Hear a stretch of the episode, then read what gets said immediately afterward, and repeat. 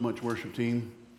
Thank you, family, for worshiping the Spirit that's in here. Like I said before, you just, and not that any other place is different or worse, it's just special. It's just special. John chapter 14. About a month ago, we started in the middle of a conversation between Jesus and his disciples in the upper room. We're not going to finish that conversation today, but we're going to finish this little part of it today.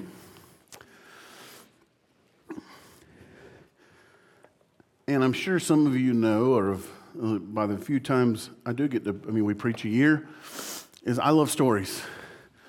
I just do. I think stories connect. I love stories. I love to hear a story, a good story, a bad story. I like stories.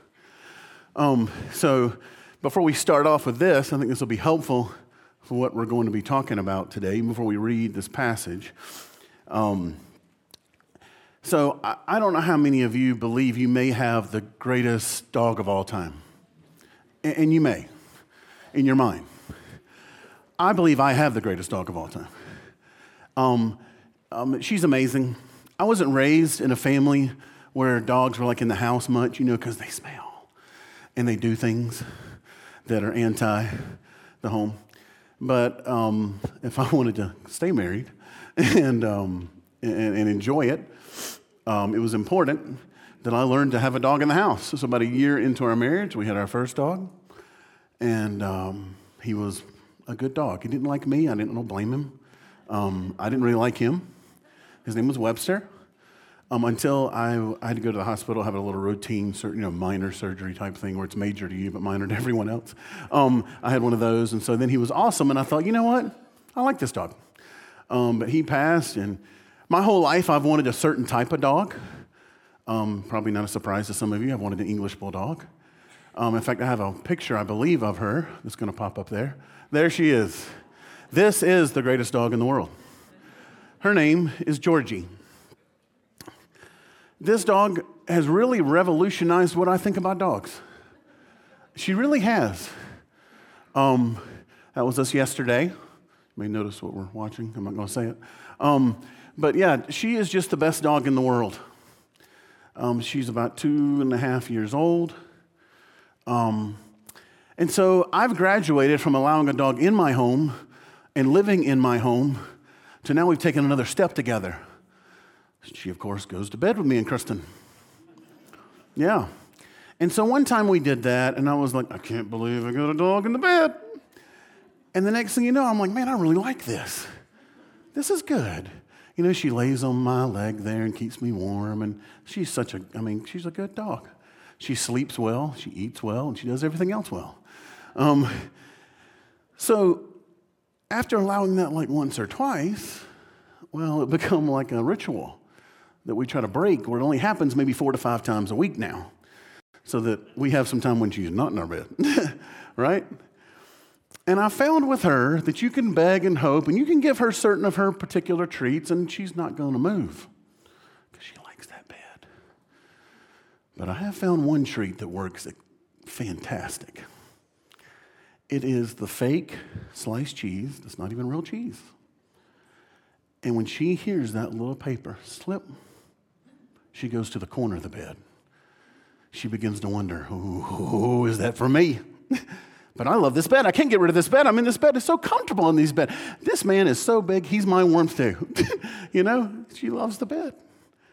But then I'll go to the, I'll come to the corner of the door and I'll say, Georgie. And she's, oh no, it's a fight. You can see her. She walks back and she'll come forward and she'll walk back like, if I get out of this bed, I'll get the cheese, but I may not get back in the bed. Back and forth, back and forth. And I'll say, and then I'll just drop just a tiny little piece on the floor. Boom, game over. And she's right out, right out of the room and she engulfs that cheese. And then she looks like, now I want the rest of it. I gave up the bed for this. And so then I go a few more steps and I drop another little piece. And I get a few more steps and another little piece. And I, she owns one of the couches in her house. And so I put the last piece on her couch. And by then, she knows what's happened. Like, I've lost the bed, but I got the cheese.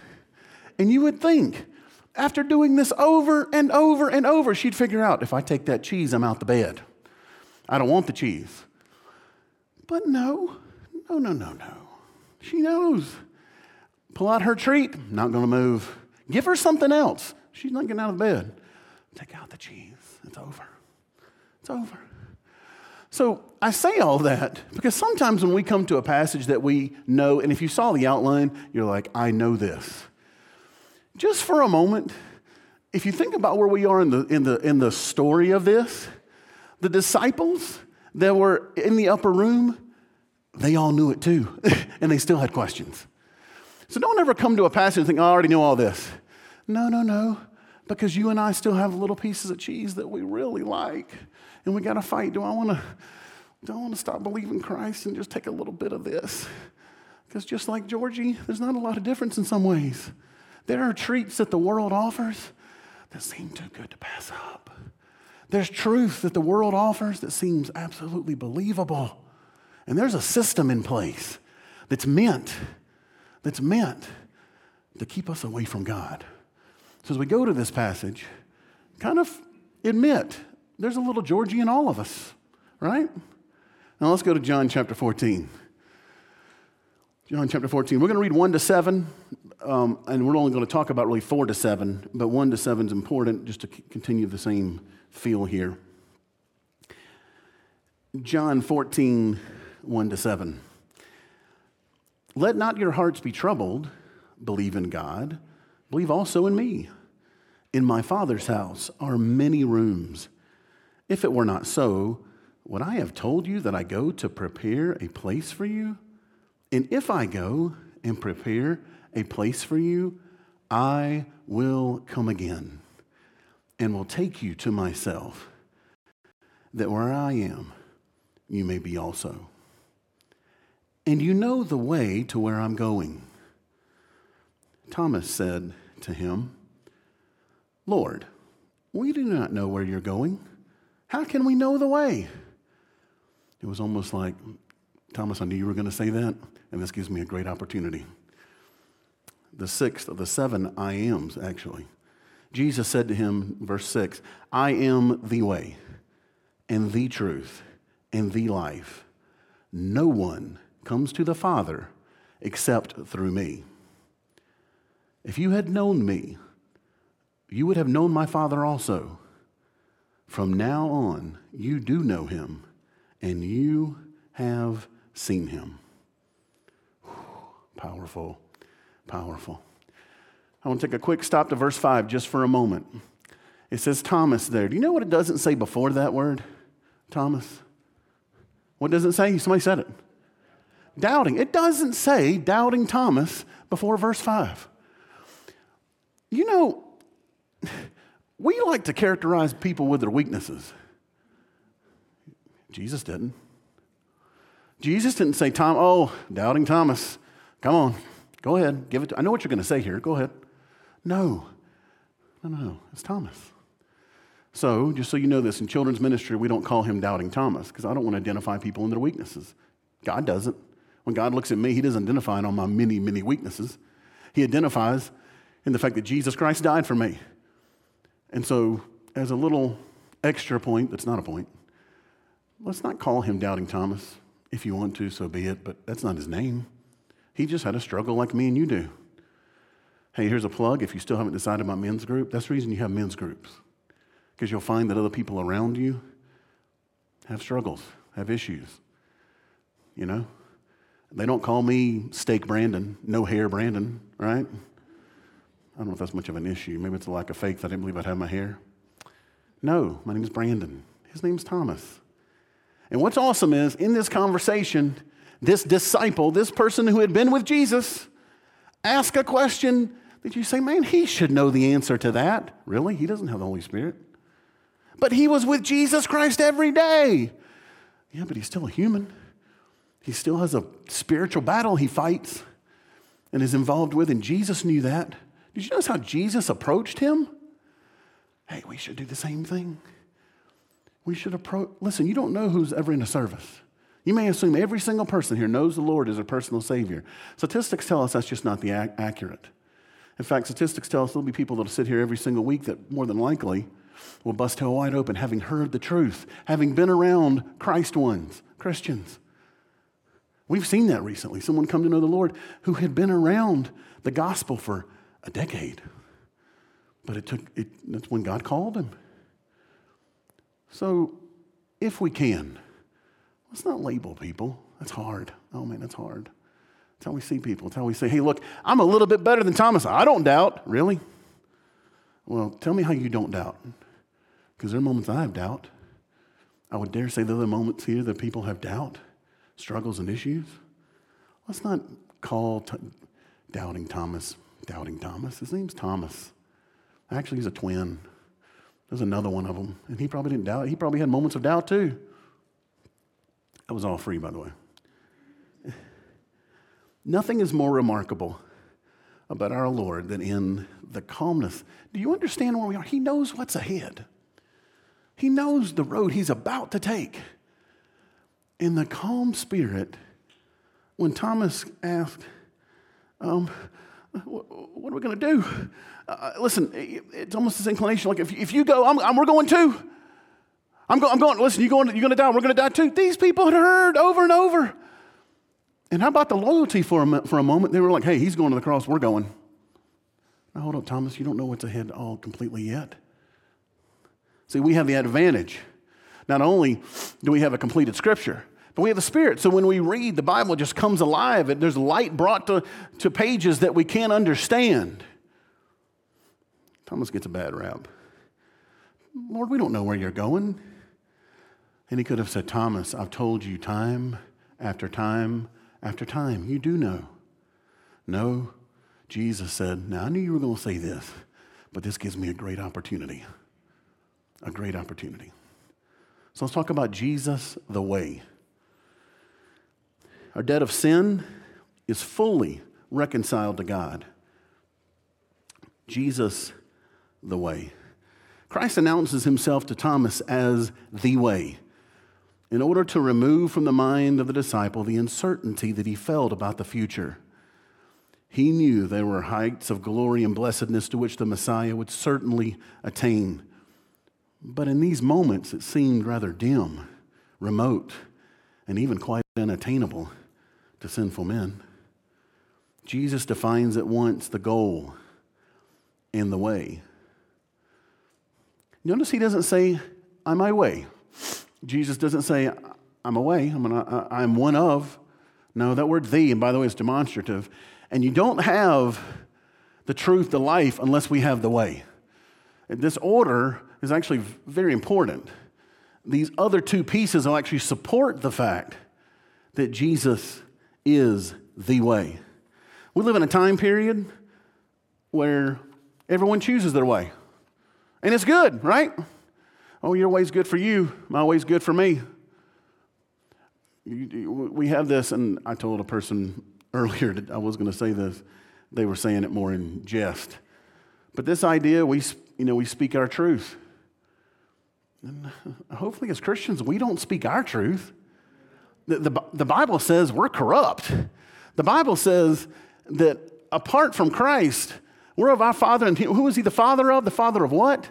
Lies. Lies. That's what we're good at. The Bible says my best is disgusting and nasty rags. Go look, go do a word study on that. All right? By the way, there was no doubt about what he was talking about. Those people knew the filth and the Bible says that's my best. There's nothing in me that can get rid of a debt that I owed. And to the men that he's talking to that literally will change the world, think about this. These men who doubted, these men who had um, weaknesses, struggles, issues, they would change the world. By the way, that gives me, that gives me a lot of hope. That gives me a lot of hope that I can be a world changer in the world that I've been called to because I know all my issues. I actually relate a lot more with Thomas's issues than I do his success because we, we all have issues and problems. And Jesus here is making it very clear. He's also revealing something about himself. being the revealer of the Father and giving men power to approach God and live in Him. Jesus legitimately designates himself the way. Jesus never says, I'm the Father. But wait a minute, he kind of does say it, right? Well, he doesn't want to bring about confusion. Me and you know that he is the man form of God, and God is a spirit. But he was making it very clear if you want to get to God, there isn't many ways, there isn't a way, there's the way. Isaiah 59, and I think I've got verse 2 up there. I'm going to read verse 1 as well. Man, I love this verse. Behold, the Lord's hand is not shortened, that it cannot save, or his ear dull, that it cannot hear. By the way, you know what, you know what I think of when I read the ear dull? It's the man watching the football game and the, mom, and the wife is talking to him, and he hears the sounds, right? Huh? Huh? What? Huh? And they hear everything that's going on, but the game's more important at the moment, right? By the way, if you get hearing aids, you don't have that excuse anymore. Believe me, I found that out. Um, Behold, the Lord's hand is not shortened that it cannot save, or his ear dull that he cannot hear, or he won't listen. But your iniquities have made a separation between you and your God, and your sins have hidden his face from you so that he does not hear.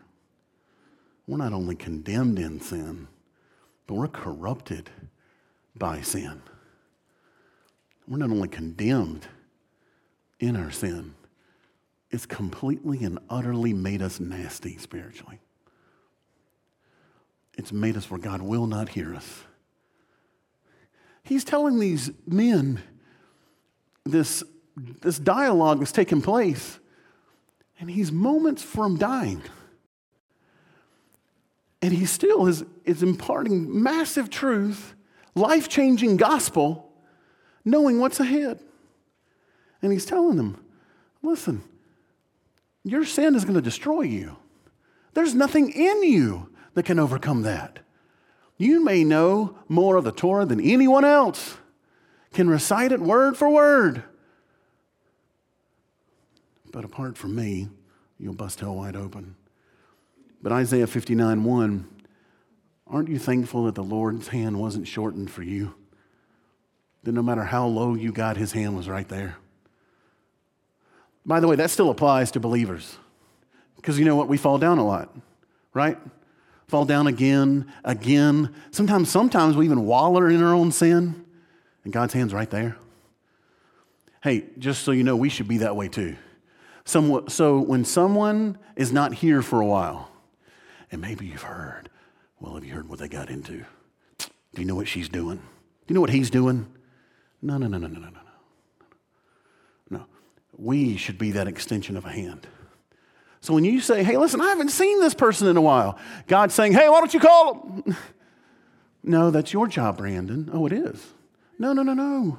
If you have a relationship with a person that has fallen, God can use you much greater than He can use me if I don't have that same relationship.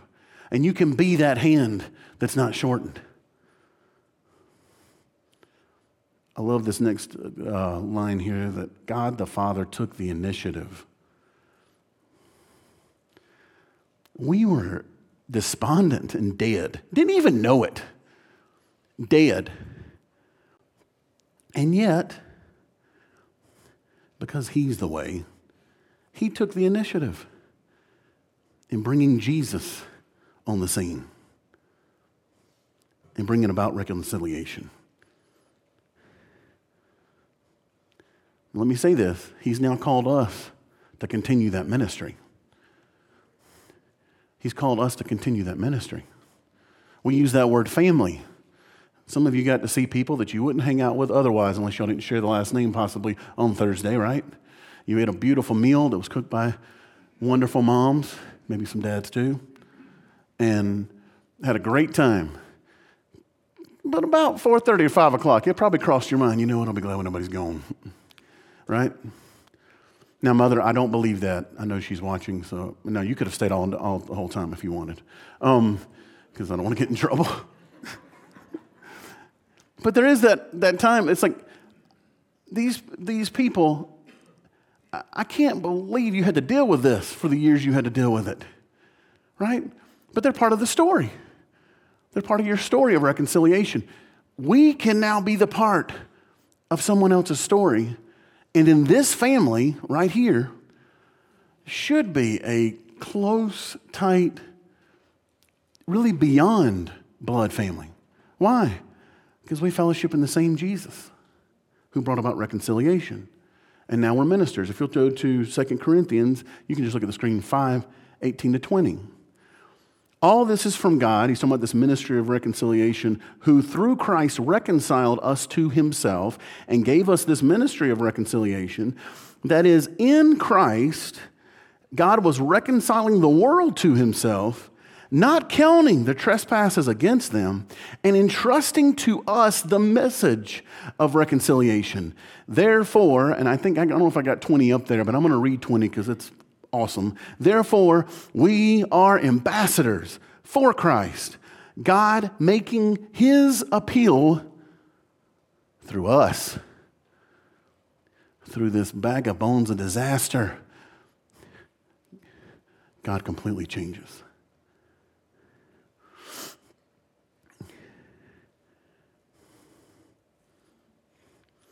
I'm going to read one more Hebrews 10 19 to 22. Hebrews can be definitely diff- difficult and take some real study into this, into this book, but it really is a beautiful passage. And I don't know who wrote, we don't necessarily know who wrote this. Some people believe Paul, Barnabas, Timothy. Um, I'm not going to give you my opinion here today because it's irrelevant. But this, this section here again talks about some of this reconciliation. Therefore, brothers, since we have confidence to enter the holy places by the blood of Jesus, do you know as a Hebrew, that was a place they would never go? They, what were they fearful of? They'd be killed, right? By the new and living way that He opened up for us through the curtain, that is, through His flesh. And since we have a great priest over the house of God, let us draw near with a true heart, in full of assurance of faith, with our hearts sprinkled clean from an evil conscience, and our bodies washed with pure, pure water.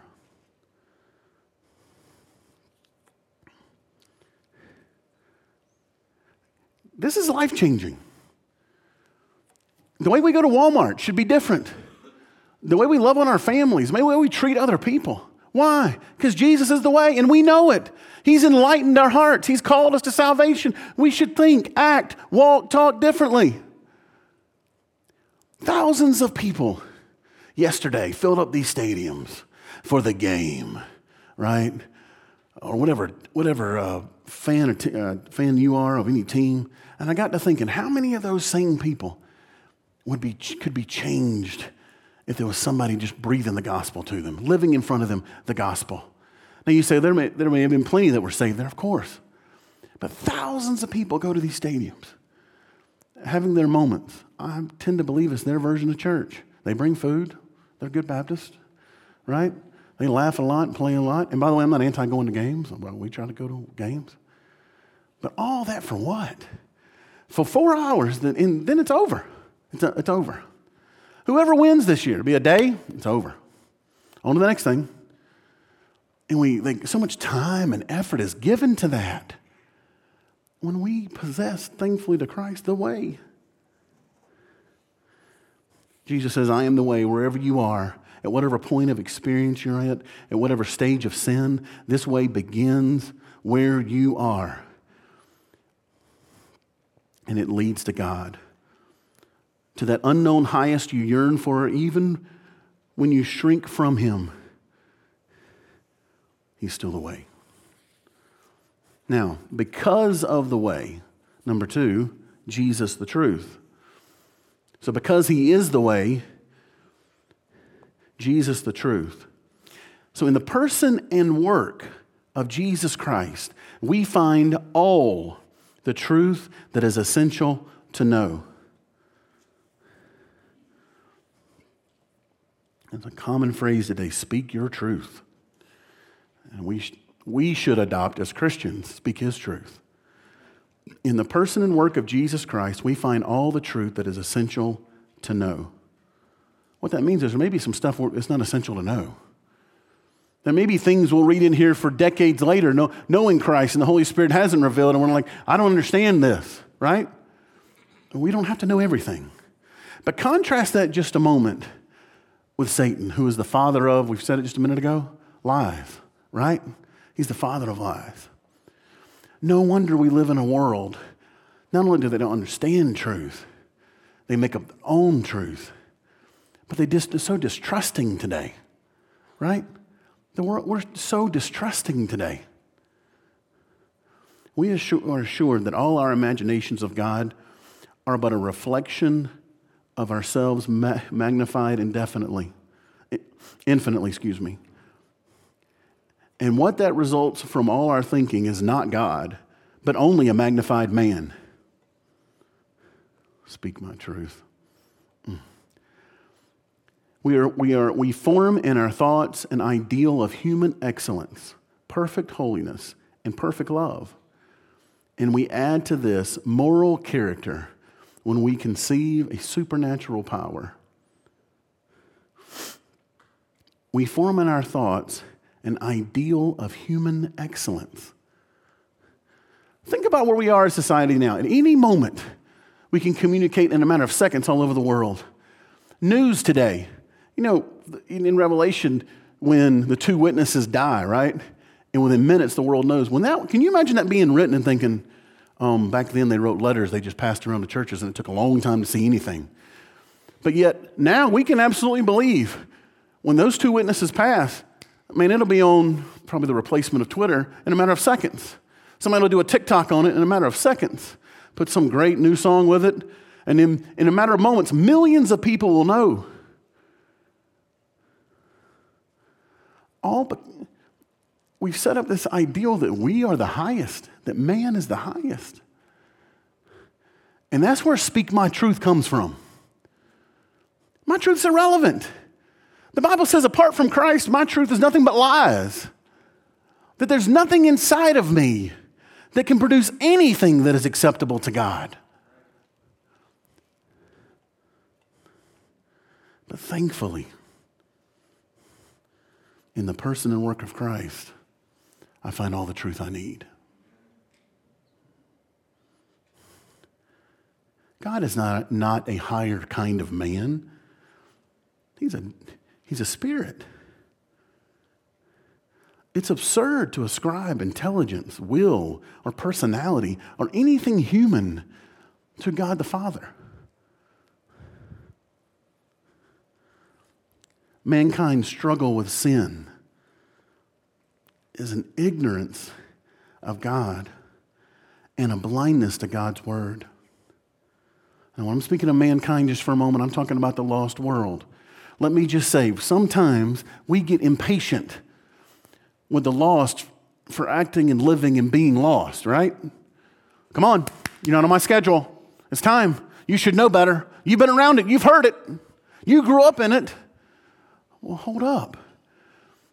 As an unbeliever, they're doing exactly what they're supposed to do.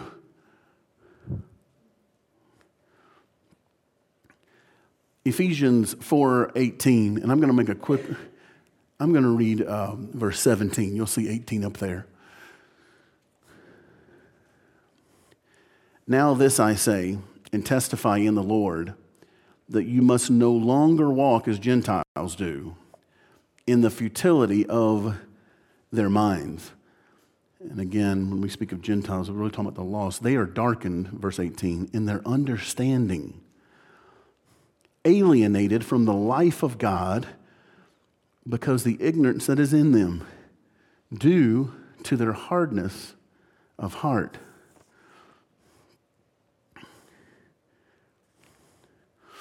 I think it says 19 on that screen. And they have become callous and have given themselves up to sensuality, greedy to practice every kind of impunity. Impurity. Would you go back to 18 though for me? Let's take a peek at that just for a moment. Look at the last alienated from the life of God because of the ignorance that is in them due to their hardness of heart. That's why every time someone comes to Christ, it's an absolute miracle. It ought to be rejoiced by the family. They ought to be thrilled. It shouldn't be, well, you took you long enough. No, no, no, no. The Bible says heaven's having a party like we ain't never seen. And by the way, that makes events like happened this, this last week in the Bartlett family completely different. Have you been to a, a funeral of a lost person that you think may have been lost? I've been to one. And I don't, I, like, what does the man say? There, there just, there's just no hope. It, it, it's depressing. You know that we're supposed to be having a life celebration, and yeah, I mean, you can celebrate some things that happen, some moments of time, but realistically, that person is in torment in hell. Their hardness of heart is now expressed in the fact they have to live and reside in hell. That's why when someone comes, know, knows to, comes to know the Lord, it should be bigger than any game, okay? It, it should, it, and if you, if you're one, hmm, watch what you're going to say here. It, I'm one that I get super excited about everything, okay? I just do. Man, whether it's turkey, frying some awesome turkey, it's delicious, right? Or having a kid I hadn't seen in a while, and I get to just hang out with them down there, okay? I just get excited about lots of things. My team wins, yes, I'm excited. I'm holding it in right now. But yes, I'm very excited, right? It doesn't compare being given the opportunity that God would use words and hopefully in actions and expressions in His Word to lead somebody to Christ. Look, several weeks ago that, that happened. It was late at night. I'll, I'll admit, I was in my front yard just shouting. I know people thought, man, this person is crazy. Well, they know me, I'm crazy. But I'm just, I was having a good time. And it was just me. Then I think my oldest woke up. But I just couldn't believe this that God answered my prayer and this person was born into his family. And I'm, I'm literally kind of crazy acting for those moments. And let me say, thousands of other people, their day was made or not, de- not made by an, by an outcome they had no control in. And yet, if they come the next day to church, or they hear someone say, Well, praise the Lord. Oh, no, wait a minute. There's a reverence. Hey, look, and that's not for me to decide. That's between you and the Lord. You could be reverent about it and be just as excited. You don't have to be outwardly a mess like I can be. Okay? But my point is, oh, this world is described in this verse right here and we have the truth we, because of what Jesus has done, right? When someone comes to know him, it should be a party of some, of, on some level, whether it's all contained and very quaint. But I'm telling you, up in heaven, I don't believe that's the case. And in heaven, at all points and times, right now, if someone's accepted Christ, there's a party going on. Basically, heaven is a party. Whatever, they, whatever party they have up there right? And we possess, we get the opportunity to be involved in this.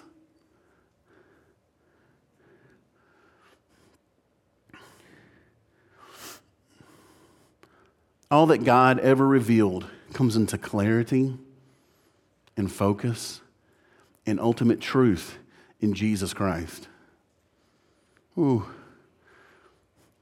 Especially if you're, whether it's a new believer or someone who doesn't know the Lord and you're trying to walk through and explain, and there's just almost like this fog that's over their minds and hearts.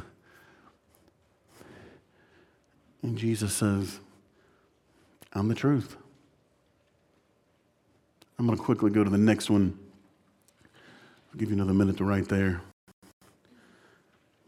God, all that God has revealed comes into clarity, focus, and ultimate truth in Christ. Then this is, I think this is awesome. Next line God has spoken through his creation. So for those who have not, uh, do not have scripture, they still see an order, a plan, a design. He spoke through his prophets, a lot of our Old Testament scripture, especially, a lot of, uh, a lot of that truth. But in these last days, God speaks by his Son through his Spirit And you could almost add another little piece to that with the mouthpiece of you and me.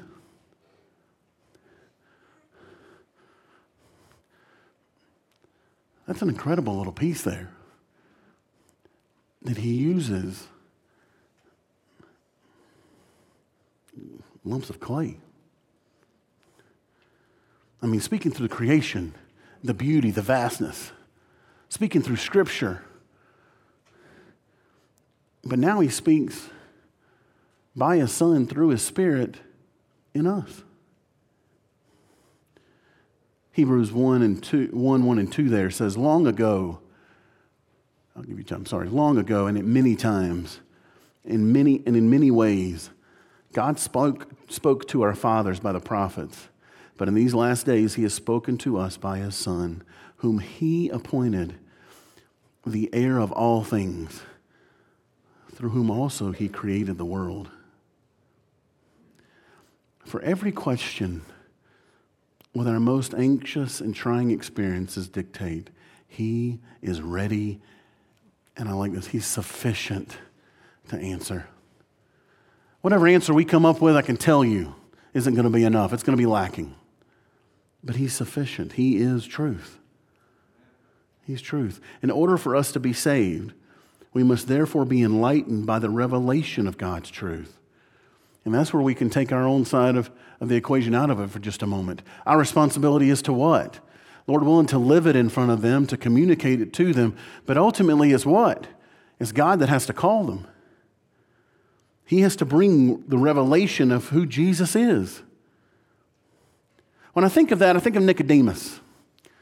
In John chapter 3, the preceding chapter to this, Nicodemus and, and Jesus are having this conversation. And we're going to stick to this point just for a moment. We, we can see what happens later on where we believe he came to know Christ. But Nicodemus has this conversation with Jesus.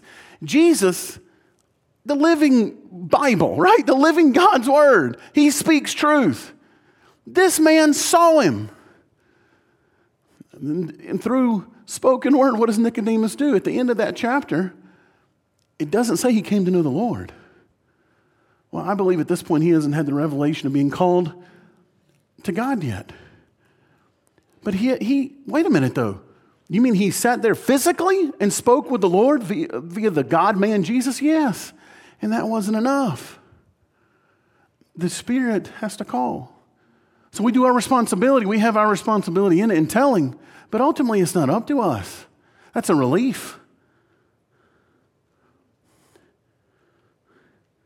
Because Jesus is the way, number three. Let's talk about Jesus, the life, just a moment. Jesus makes us alive spiritually so that we follow him. And in that, I put kind of like a definition, really, that's a definition, um, or we'll get to the main thing of regeneration. I know I just kind of put that there. Jesus makes us alive spiritually, so he regenerated us so that we follow him. Those words are big. So that we follow him. So Let's talk about the two types of death just for a moment. There's physical death, we being born in sin have fallen under death's power and curse. We, being born in sin, have fallen, have fallen under death's power and curse. Now, that's not exactly what this point's talking about, because this point's talking about regeneration. The Bible says it's appointed in a man one, uh, wants to die. There's a time for all of us.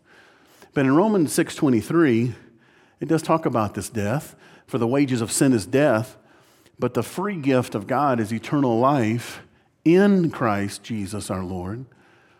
So it means everything we've earned physically, and then this word death isn't just a physical, it isn't just about having a, a funeral, right? It's not just laying in, in the ground. This is eternal, forever separation from God. Think about, think about that. All our best earns is complete and utter separation. And again, apart from what Jesus did, and telling these, telling these disciples, who again, they've lived, they've lived this, they've seen miracles done, they would see much more done soon. These people should know. We should know too. We, being born in sin, have fallen under death's power and curse. And let's talk about spiritual death just for a moment. Spiritual death apart from Christ. We are spiritually dead. In these moments, uh, I believe when we, when you, especially if you're in a situation, in a gospel conversation, and the person across from you, you really, okay, they've got it. Long before they say a prayer or they talk to God, the Bible says if they believe and just ask, they're saved, right? In those moments. Now, we can't see what happens. And boy, I tell you what, I hope there's like this 20, you know, vision power screen I can watch in heaven. So I can, I mean, I, am sure it won't matter to me then, but today it matters. Like, I want to go back and watch some of this stuff in the Old and New Testament happen. But I also would like to see, like, what happens to that person when they accept Christ. Because the Bible says that they're as dead as dead can be spiritually. But then, when Jesus does all that he's already done and the Holy Spirit comes in there and boom, they believe and receive, they come alive. Their spirit comes alive. I would love to see that. I may be the only one, and I'm sure it won't matter to me when I get to heaven. But I, but I really would love to like experience that. Because sometimes when someone accepts Christ, they may shout, scream, holler. Some are just like, it's like a moment, like, oh my word, you know. Or maybe some Okay, on to the, you know, what do we do next? So the reaction, we, we can't see it. But I'll take you back to that one just a little while ago. I believe he had already accepted Christ, and he it was so cool. He's like, So can you help me pray? And I was like, Man, you don't need my help with that. If God's right here and he is, just talk to him. I said, I'm going to pray and I want you to pray. Well, what do I pray? Whatever, pray whatever you want to pray. So I can just talk to him as if he's, I said, he's here. He's with us right now. It was cool too because it was used technology. So he's through this screen and I'm talking to this person and God was with us. And he's, and, and after he prays, he just, I feel relieved. What I wanted to tell him, buddy, you just woke up. You know, that's what happened. The relief, relief may have taken place, but you were as dead as dead can be and boom, now you're alive. That's what makes you excited. This person was about to bust hell wide open. Heard the truth. He said estimate of 50 times at least. And every time there was a reason. There was some issue. He accepts Christ now. And all of a sudden, relief. Why? Because he was dead. And Jesus, being the life, resurrected his, resurrected his body spiritually. Ephesians 2 1 and 3. We're winding down. This is what we were before, and you were dead in trespasses and sin. Let me say this on Sundays, there are people, more than likely, sitting around us who are dead in trespasses and sin, just like me and you were at one point. How we speak and treat and love these people really matters in verse 2 in which you in which you once walked following the course of this world following the prince of the power of the air the spirit that is now at work in the sons of disobedience among whom we all once lived in the passions of our flesh carrying out the desires of the body and the mind and were by nature children of wrath like the rest of mankind. That's what you and I were apart from what Jesus did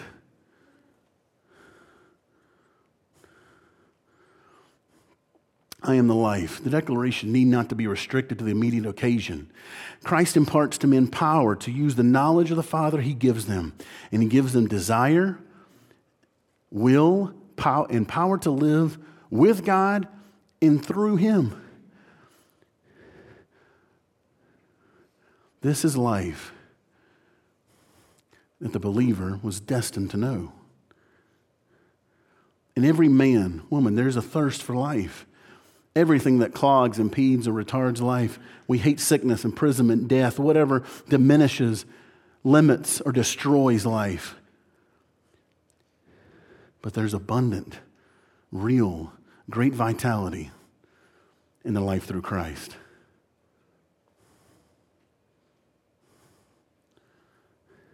Let's go to the last point here. Now, I want to go back to our passage again. I know we haven't read it a bunch this time, but we are going to walk through that main, that main verse there. Let's go back to this just a moment. So, I am the way, the truth, and the life. This is what Jesus has just said. Then he makes, really, at least for that period, an astounding statement. He says, No man, woman, no one in mankind comes to the Father but by me. Number four, Jesus here makes a radical claim of deity. And we, is a demand and acceptance and worship in him, him as Lord and Savior. Those men around the table may not have quite have gotten that yet out of Thomas's discussion, of Thomas's question, but he just told them, hey, me and Jehovah are one. And me and the Spirit that will soon be in your, uh, given to you through resurrection and me going back to heaven are one. He's telling them, I'm God.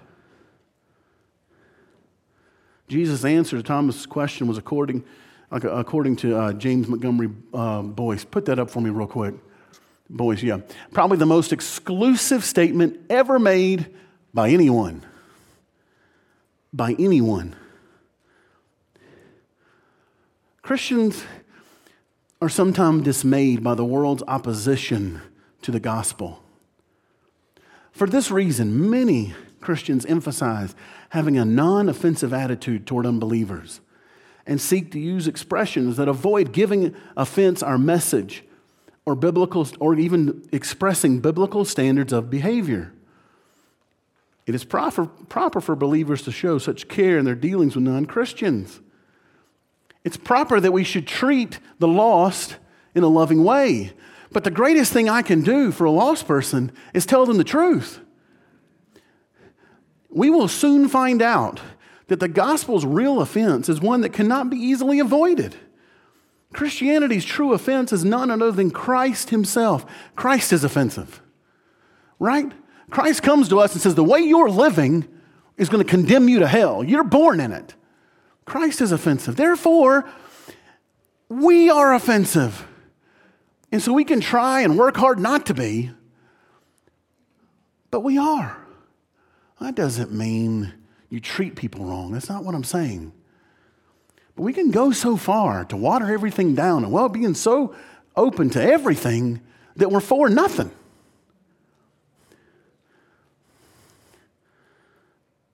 Christianity's true offense is none other than Christ Himself. That is especially true when we consider Jesus' exclusive claims. I got one other quote for you. We're almost finished. This is by an unbeliever, and I didn't put it up here for that reason, okay? Because I'm not to, we're not to necessarily to lift this up, but he's right. At this time of writing, he was an unbeliever. I can't tell you that he died and went to hell necessarily, but at this moment, he was an unbeliever. This is what he says about Christianity. Christianity is a contentious faith which requires an all or nothing commitment to Jesus as the one and only incarnation of the Son of God. I mean, for him to be a lost man, there's a lot of truth in that. It's a contentious faith. Again, we don't have to try not to be offensive. If you're a believer, we are. We just are. So now what? Well,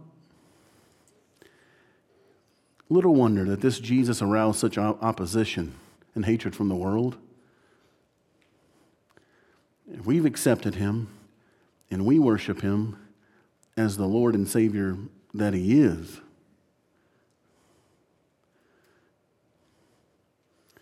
we're going to face opposition as well. I am the way, said one who would shortly hang on the cross. I am the truth. When the lies of evil people were about to enjoy a spectacular triumph, think about that. When they saw him hanging there as a piece of flesh, they thought, We won. Satan, who knew the scripture, thought, we won. I am the life. Within, when, within a matter of hours, his corpse would lay and placed in a tomb.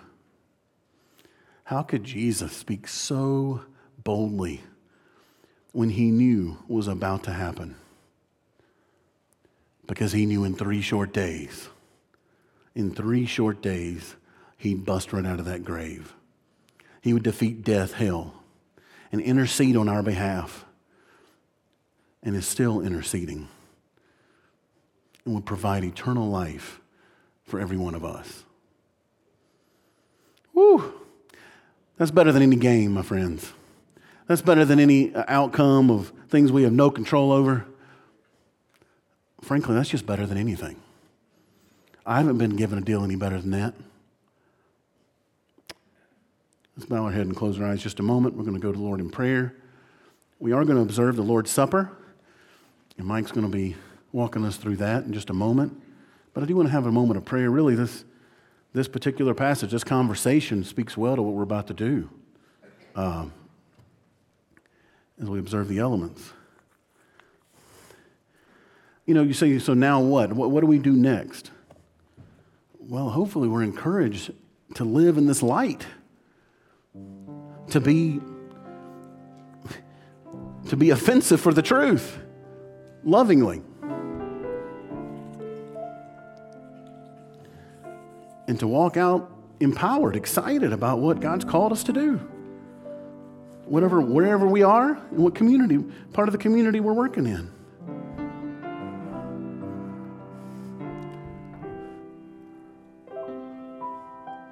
I don't know what you're struggling with today. So this time of year can be very difficult for people. One should be excited and thinking about Christ's birth and what that would mean. But there are many that struggle this time of year. Let's say, let's go to God and ask Him to continue to empower us to live a life that would change the communities we live in. Let's pray. Father, Lord, we're thankful to know that Jesus is the way, Jesus is the truth, and Jesus is the life. And the life that gives us the change it makes in us, the light that it provides for us. God, I pray we'll leave encouraged today. Lord, if disciples can have these questions, I can promise you we have them as well. We haven't seen you, but yet we believe. These men lived with you, and soon so will we. So, Lord, I pray as we move into the next phase of this service, as we celebrate the brokenness of your body, the spilling of your blood. And Lord, we won't leave here with sin in our life. Lord, we'll get forgiveness today. We'll take steps of obedience today that you call us to. And we'll give all the praise and glory to you, for you are worthy. And you empower everything that we do. In Jesus' name, amen.